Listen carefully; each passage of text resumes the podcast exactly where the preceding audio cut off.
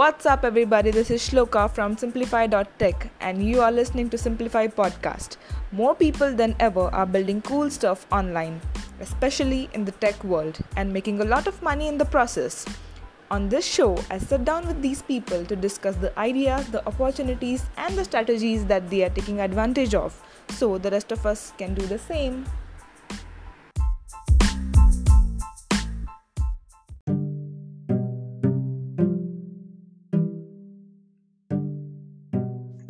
So, hello and welcome everyone. Uh, we are back at the podcast number two with Krishna Yogi. So, Krishna is going to speak on the topic of fintech cross border payments. Sure. Uh, thank you, Shloka. And hi, everyone. Uh, this is Krishna. I'm the director uh, AI at Simplify Soft Tech. Um, I'm fascinated uh, with all things technology. I've got uh, about 15 years of experience in different technology domains, uh, spanning from data science, AI, and fintech.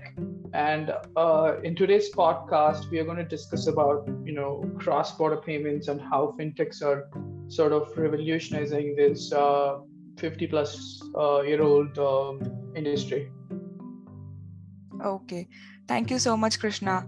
So let us start with the first things what are cross border payments like what exactly if you can simplify and tell our listeners what do it mean what does it mean how does it work Sure. So let's start from the very basics of uh, payments, right? So let's just say, you know, you and I go to a coffee shop and then, you know, uh, there's some team goes to a coffee shop and then, you know, the payment has to be settled, right? Mm-hmm. So at the end of the whole thing, uh, let's just say somebody pays the bill and then you know friends want to split up the rest of the bill. So you would actually hand over cash in hand, right? So that's the very basics of payment, right? At the same time, when you pay to a vendor, the vendor actually pays to their suppliers, and usually most of the suppliers are sitting in the same country, right? Now that becomes a business-to-business payment. Now, if you take this one step further, let's just say this vendor has to import the coffee beans from Brazil and uh, you know so that is uh, outside your country so that becomes a cross border payments. So the whole term cross border payments is all about how you pay uh, to someone a business or an individual who is not in your own country right? Now there are two classifications in this. The first one is remittance right? The second one is uh, the so-called cross-border payments. When people say cross-border payments, they usually refer to business-to-business payments and not personal payments. So, uh, would you like to elaborate that? How do fintechs help in the cross-border payments?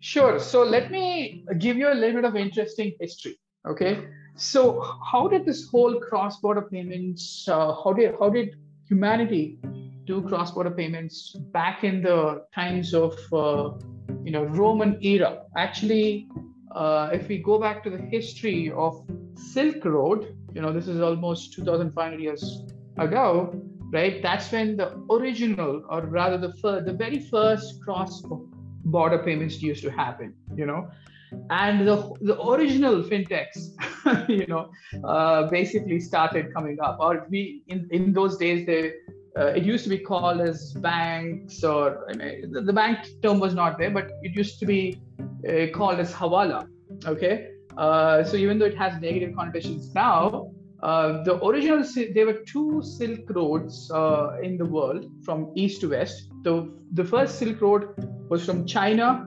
to uh, you know uzbekistan. From uzbekistan it went to you know to the land route. And there was a second silk road that passed through india and then it passed through Arabia and then went to uh, Italy again, right? So essentially, for the leaders, uh, for the leaders who are listening, so uh, yeah, uh, in the, there was a lot of uh, exports of silk and porcelain and pottery and luxury goods that used to happen. And you know, the, the merchants in Arabia would collect gold coins from Romans, right, and then give it to their Indian counterparts, etc. Right? The, there's a little bit problem when this was happening. So the problem was basically, you know, when you take your wares and give it to, let's say, a trader in Arabia, and you kind of collect the payment, right? The payment usually is gold coins, right? Uh, when you right? That's when the risk would be from piracy, right? So let's just say, you know, you've delivered this great shipment of goods and you're coming back and then you have this gold coins, right? Now, because gold is uh, very valuable and in limited quantity, right? Let's just say I steal uh, that coins from you when you're returning on your journey. It's very easy for me to sort of uh, take it from you and then you know go and kind of take it off, right? Whereas I can't take your wares because they're large in size, right? So to mitigate this problem, so basically this was the fundamental problems of traders in the ancient history, right? So the, the to mitigate this problem, what uh, the first, the very first fintechs or hawala or bank, whatever you want to call it, they started. The system was that basically you would find a local bank slash hawala dealer, and then you would hand over the gold coins, and that person would give you a coded symbol okay so it could be something gibberish but you know and then he would say hand over let's say 100 coins to you right which what whatever you've given to them. So you take this note and come back all the way to gujarat.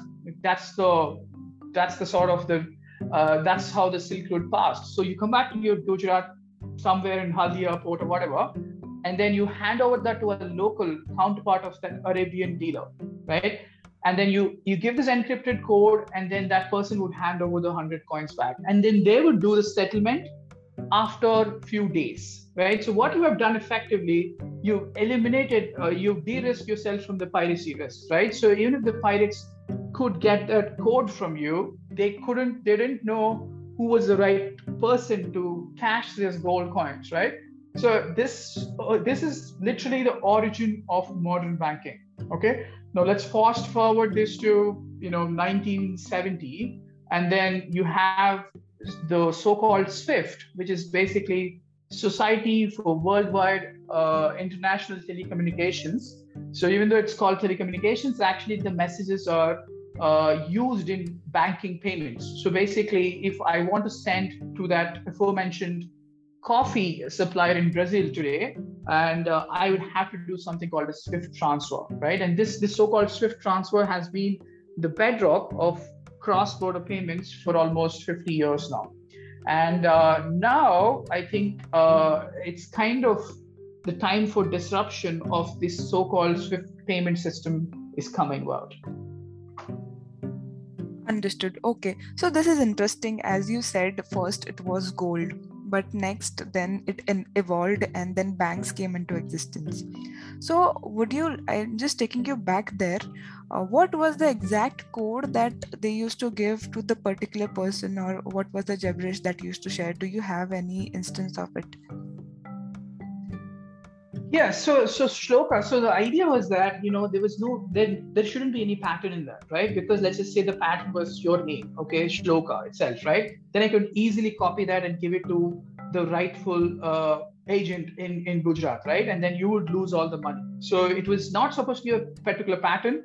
It was more like a random uh, secret word, okay, that the Arabian merchant would write it for you in a, in a token format. So he'd give you a piece of paper write the secret code for you, and then say, okay, you know, Shloka each needs to be paid uh, 100 gold coins, right? And then you would carry that and give it to your uh, the merchant's agent uh, in Gujarat, and then that agent would give you 100 gold coins. This is actually exactly the way, if you've seen some of these movies, they show you this Hawala transactions, which are basically illegal right now. But that was the original sort of banking. You know, that's how things started basically. And then what happened is that these these so-called you we call them bank agents. Let's call them bank agents. Let's not call them hawala dealers. Let's just call them bank agents, right? So what used to happen is, or money transfer agents. I think that's a better word. So they're called money transfer agents.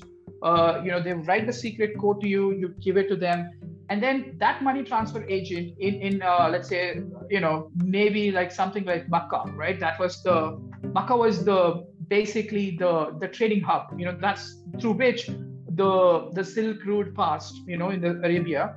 And then what happens is, let's just say, you know, they would have a transaction of whom to pay how much. So they'll they'll they'll put 100 coins against you, and then let's say maybe they'll put 100 coins against me, and then they would have this whole uh, so-called ledger, you know, from whom they've taken money, and then after 15 days, this ledger will be uh, physically uh, transferred by the agent to Gujarat, right? And then that agent would now have a ledger which has secret codes and amounts to be given to different traders, right? And then you can, after 15 days of your ship travel or whatever, you go there and you collect that uh, payment from this person.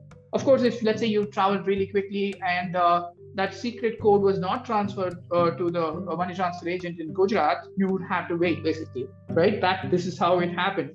But it, it, then then what happened is interestingly, uh, you know, basically the the after some time, what happened was there was uh, money going from Gujarat to Arabia as well, right? So basically. Uh, let's just say you know the, the traders in uh, Arabia came here, they bought something, you know, or, or they wanted to sell something. So there was money to be sent from Gujarat to Saudi as well, right?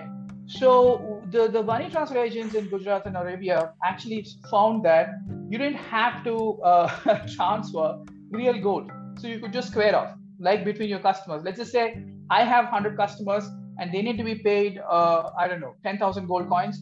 And then you had uh, 50 customers and they need to be paid like 9,000 uh, gold coins, right? So instead of transferring 1,000, 10,000, or 9,000, you could just square off that uh, uh, basically difference, right? And then you just have to pay me a thousand coins, right? This is called as this is the this is called a settlement.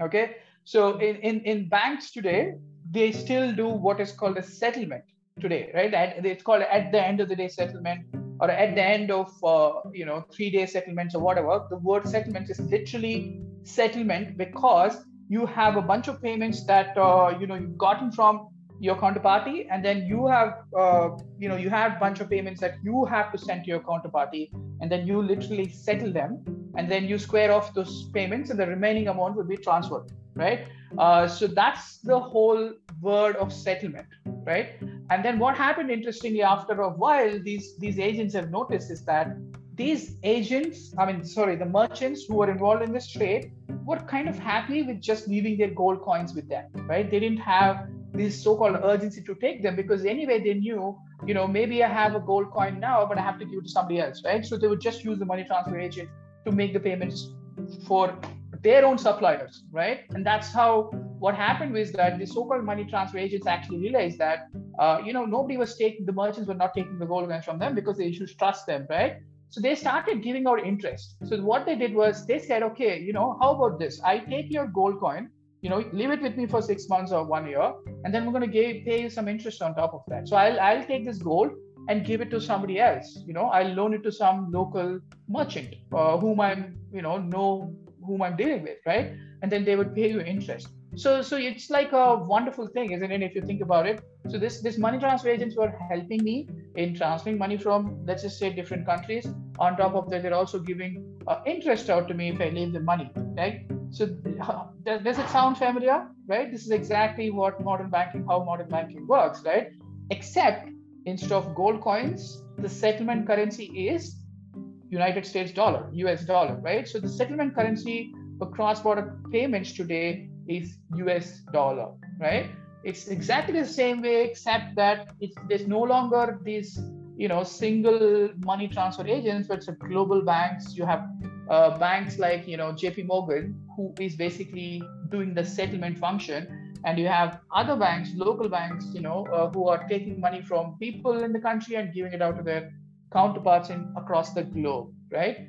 And that's basically the fabric of how payments happen in modern banking. Okay, okay.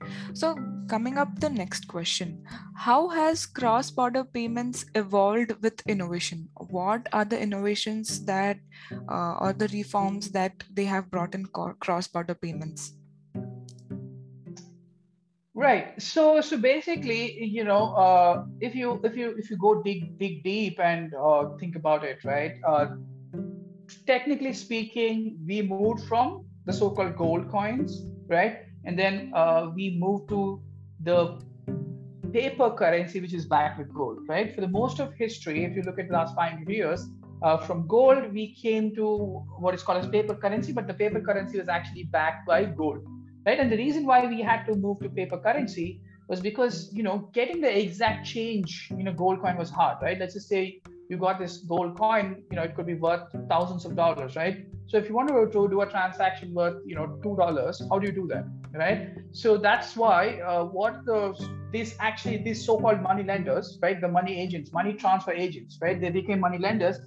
They became banks over time. Then these are the guys who decided, uh, or rather, they said, okay, I'm gonna you give me the gold, I'm gonna give you what is called as warehouse receipt, and then if you give them $20 worth of gold, which was basically one ounce for most of the American history, uh, so basically, then they gave you that $20 bill, and then you could have change as well. So you can say, I want like $2 bills, $5 bills, etc., etc. So, and then you could do commerce pretty easily. So from gold, we moved to paper. Uh, from that paper, uh, we moved to electronic or digital, right? So Swift was that the very first innovation in digital payments, right? Uh, so basically, what Swift did is upon the telecommunication protocol we have, so we used to have telephone calling.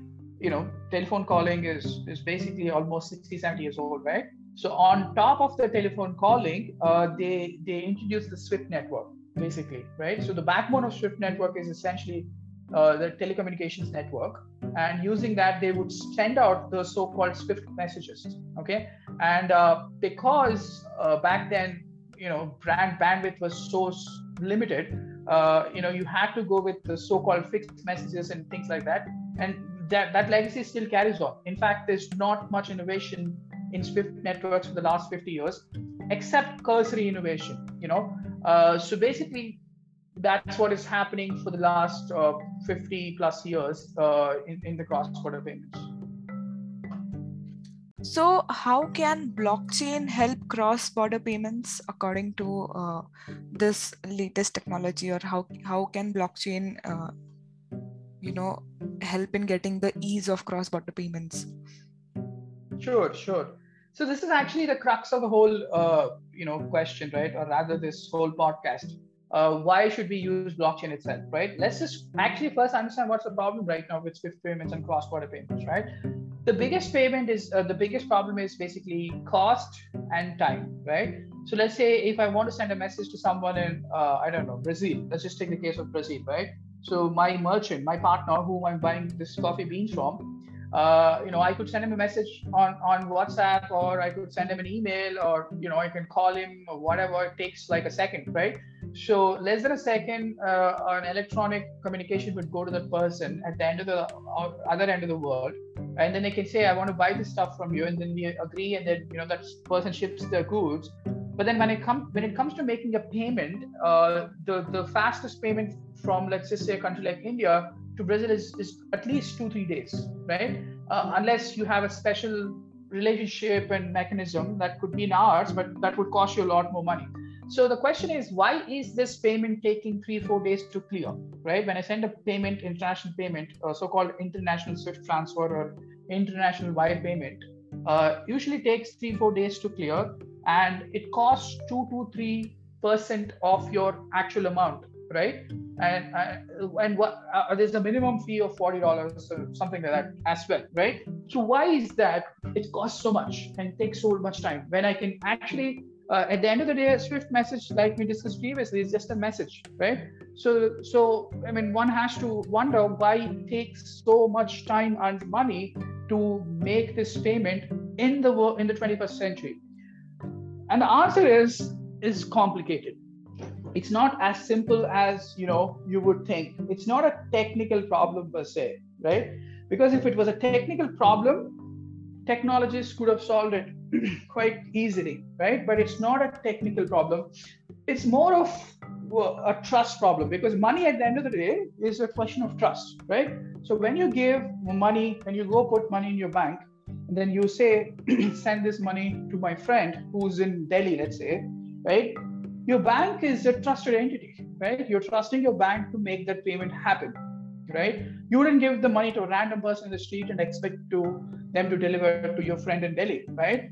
So the question of when the question of trust comes, there's a lot of things that need to be involved, right? So basically, um, how do you establish trust, right? Uh, in case of your bank, let's just say a bank like ICICI or HDFC uh, has to put up a lot of capital to even start the banking activity, right? So it puts takes that capital and puts it with RBI or the central bank, right? And then now you can trust this bank because the government is saying, hey, don't worry, you know, uh, I have this thousand crores uh, pay so-called paid up capital. So even if RBI, uh, even if ICICI shuts their business tomorrow, I will give you some of those payment back, right? So let's just you put 10,000, 10, you might get something back from RBI, right?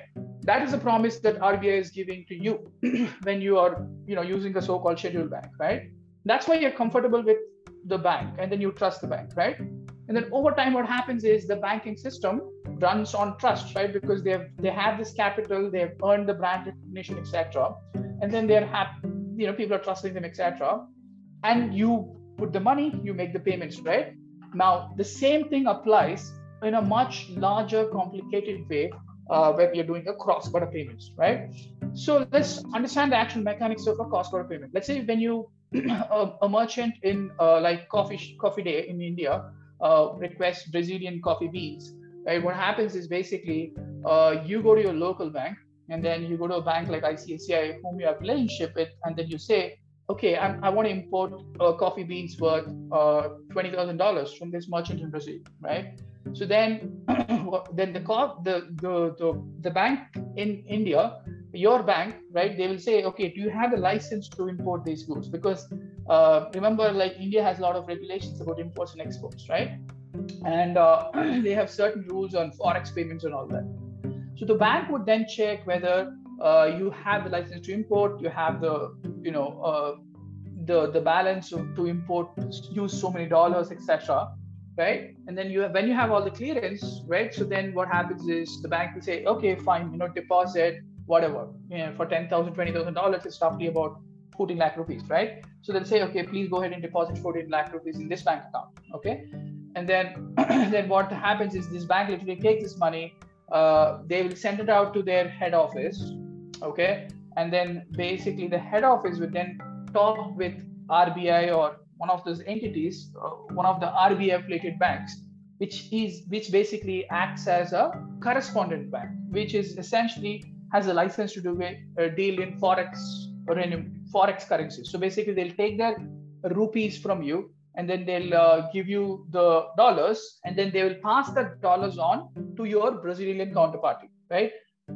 But what happens is again, you know, this this this money will now because it's in dollars now it comes on the jurisdiction of U.S. banks like J.P. Morgan. So then the JP Morgan gets involved and they say, okay, I'll take your dollars and give it to your Brazilian correspondent bank, right? And then that Brazilian correspondent bank will give it to your merchant's uh, merchant bank, right? So as you can see here, there's already four or five banks that get involved when you want to do cross-border payments. Okay.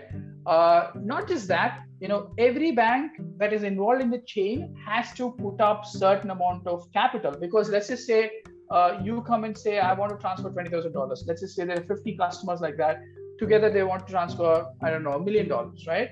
So then your icici bank has to have that million dollars with them right? You know because they're taking in rupees they're not going to get the dollars immediately right? So they have to maintain a pool of dollars uh, with themselves right? So this is all called uh, maintaining you know balances or forex balances or whatever. So everywhere every step of the way you have to have you have to post some collateral with your counterparty correspondent bank. So what happens is uh, quickly the whole correspondent banking system there's a lot of capital locked up because that is what is used uh, for transferring the money between different banks. Okay? I hope this is making sense right? This is a little complicated but this is the crux of cross border payments and why it's so expensive why it's time consuming because every time uh, you make a payment, your bank will settle uh, at the end of the day with another bank, and that bigger bank would settle with another much bigger bank at the end of the day, right? And because there's so many settlements involved, right? Each settlement usually done at the end of the day, which means your payments will take that three days or five days or whatever, right? And this is the reason why there's so much time delay involved because the payments, even though they're just digital things, right? It's just information, but it's actually money being moved between uh, this bank and another bank, right? And then settlements happen at only at the end of the day. Only then you, the other bank will process the payments. And when if there's a bank holiday, the things uh, get delayed even further, etc., etc. And that's why these things can take anywhere from one day to five days, or sometimes ten days. Uh, if, if it's a very remote country in Africa, could take that kind of time because that particular currency and that particular banking counterparty might not be very popular, which means nobody there's not much of interest in doing business with that particular bank in some remote country in Africa, right? As a result of that, what happens is the cost quickly escalate, right? So usually the richer countries uh, and the popular currencies, if you're transferring money between let's say Japanese yen and dollar, you don't have to pay uh, upwards of 2% or whatever. You can get away with paying 0.5%. Right? Whereas if you want to transfer money from some unknown currency like Zimbabwean rand and South African rand, and let's just say some currency in Africa in a different country, right? Uh, you know, it'll take a lot of time and a lot of money because uh, you know nobody nobody has that balances in the correspondent banking chain. Yeah, so this is a crux of the matter. Okay, got it. Understood. So, as we know, this is a very complicated process, but mm-hmm. now that blockchain is into the picture how do you mm-hmm. think that banks coming on this platform called as blockchain can help them ease this transparency or ease this payment system where it is taking whereas for example if i say in a simpler format if it is taking 10 days uh, mm-hmm. and the banks come here on the blockchain platform where they are being more transparent it it mm-hmm. might take 5 days or 3 days uh, am i right on this point yeah, you're you're right on that point. Except that uh, if you're using blockchain and things like cryptocurrencies like Bitcoin, they can happen in five seconds, not five days. Okay, and that's the beauty of the whole cryptocurrency revolution, at least, right? And then we'll we'll get into a little bit more details of how the exact mechanics would work. But yeah, so Bitcoin is poised to revolutionize the global payment network, and uh, we believe that you know it's it's a very tight competition to Swift at least, right? Because as we already discussed, Swift is already pretty mature, so which means there's not going to be any further innovation on Swift, right? Understood. Uh, yeah. So, but like, let's discuss exactly how Bitcoin can revolutionize Swift. Uh, I mean, the cross-border payment network, and uh, actually be a very strong competitor to Swift network itself, right? Now let's go back to the, the Swift network. So we discussed that dollar is the primary currency, right? And and one has to wonder why dollar is the primary currency. Okay, and the reason is actually pretty simple. So it's almost like you know, uh, you know, you've got all these different uh, roads, right? Like say if you're in a city and you're going to a different city, you have a bunch of you know main roads and side roads, and then eventually all the main roads will lead to a highway and then highway is where the traffic is the fastest right? And then after a highway then you get you you have another main road and then you have a side road right? This is usually how it works right? And the reason why highways are so big is because there's a lot of uh, speed you know fast going traffic there and there's very little distractions right? Similarly in currencies also uh, dollar is currently the world's most dominant and liquid currency okay? What do we mean by that? Basically uh, everyone wants to convert their currency uh, to dollar to make a payment and then convert from that dollar to the local currency. Let's just say uh, you know uh, i want to try i want to pay to my brazilian counterpart right i start with rupees and then go to my local bank convert that to dollars and then uh, that you know i mean when i say i am not doing it my bank is doing it for me so basically it gets converted into dollars and then that dollars are moved around by jp morgan to the Brazilian uh, forex operator, and then that forex operator would move to real, right? Uh, this is usually the chain of uh, process, right? Instead of that, you know, you might be thinking, hey, why can't we just uh, convert from rupee to real, right? There's no reason why we couldn't. There's no technical reason why we couldn't. There's just a business reason. Uh, if you want to do that, you know, if you want to have somebody, you want to move the dollar right from rupees to real, you got to have a merchant or forex operator who's ready to do that, right? And because there's not much liquidity in that pair, in that currency pair, which is basically the rupee and real, what happens is that if you actually move right away from rupee to real, uh, it costs you more. It might cost you four five percent because you know remember it's all trading, right? It's real time trading and all that. So it might cost you more. So instead of that, what happens is people are just used to using dollar as a, a medium currency, right? So basically, they, they, they move the payments, whatever 200 currencies we have, they move that from that to dollar, and then from from dollar they move to a uh, currency of choice, right? This is what is happening is uh, you're actually paying lesser than otherwise, right? Single single currency pay. Uh, so now, what Bitcoin slash cryptocurrencies can do is that uh, you can actually uh, instead of using dollar and using the correspondent banking system, you can use a crypto exchange, right? In, in, in reality, crypto exchange is nothing but a forex operator, isn't it? Right? Because the cryptocurrency is also a currency, right? Uh, except that with cryptocurrency, uh, you don't have to worry about all the other trusted entities like JP Morgan that are getting involved in the business. See, when a currency, when a currency, when, when a currency from India is sent to real, why should a bank or like JP Morgan, who is not a part of this merchant transaction, get involved, right? But they have to be involved because dollar is involved. But uh, if you're using Bitcoin, there is no bank that needs to be involved, right? So the simple me- the mechanics is much more simple now. So you transfer money uh, from let's say your ICICI bank, right, and then that goes to a cryptocurrency exchange in India. Okay, they convert these rupees to cryptocurrency, like let's say Bitcoin, and they wire the Bitcoin to a Brazilian cryptocurrency exchange, right? And then immediately what you could do is uh, you know that that cryptocurrency exchange can convert that to Brazilian real, right? Because cryptocurrency exchanges operate 24/7. There's no such thing as banking holiday for them. And uh, you know, if you have one currency like Bitcoin itself, it's got pretty high liquidity both in India and Brazil, right? Which means the whole transaction gets much more much more quicker you, because you cut off almost three four counterparties in the chain, right?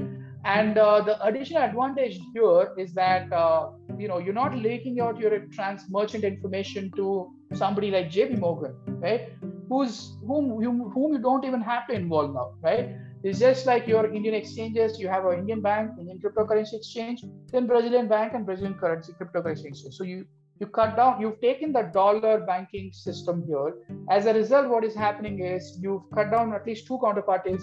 The number of days come down and the other big thing is there's a lot of regulation for the dollar banks, right? Like JP Morgan. They have to follow a lot of regulation for whatever reason, right? Because US government has a lot of regulation. So you don't have to abide by all the other crazy US regulation. You don't have to do all the crazy PEP checks and AML checks that US wants to do, right? So you, you will still abide by all the regulations of the Indian government and the Brazilian government but you don't have to abide by the regulations by US government, which means that cost is, is out, that time for regulation and verification is out. You're already saving on at least 30, 40% of the payment fee. You know, the funny thing is it actually gets better. There are some other reasons why uh, it's much more cheaper. In fact, what I can tell you is that if uh, you know in the next few years, I'm pretty sure that a lot of uh, you know B2B cross-border payments would move to Bitcoin. Uh, we use Bitcoin as a payment medium, like the way we are using dollar. And as a result, what happens is our payments could come down, the cost would come down by 80%, and the time would come down from, let's say, four or five days to few hours uh, going forward. That's very much feasible. And uh, I foresee a world where, you know, uh, the so-called Bitcoin cryptocurrency becomes a native currency for all cross-border payments like this. Interesting. This is very interesting. And i would like to also have uh, episode number two on this detailed topic for crypto and bitcoin where you know uh, lots of payment exchange or payment uh, where there is going to be an expensive exchange the cost cutting mm-hmm. will be more. The, there will be uh, less uh, in lesser time there will be more transactions and more pr- productivity thereafter. So surely uh, we come down to this conclusion of this episode and this was a really knowledgeable and insightful episode. Thank you krishna for joining us and giving us your time. I hope the listeners also like it and if you guys like it do share it and share this knowledge. We would we would surely uh, host another episode with Krishna. So I'm pretty excited about the future of cross-border payments with uh, uh, blockchain and cryptocurrencies. So uh, yeah, and I thank uh, you guys for giving me this opportunity uh, to share my knowledge uh, in this forum. Thank you. Thank you so much.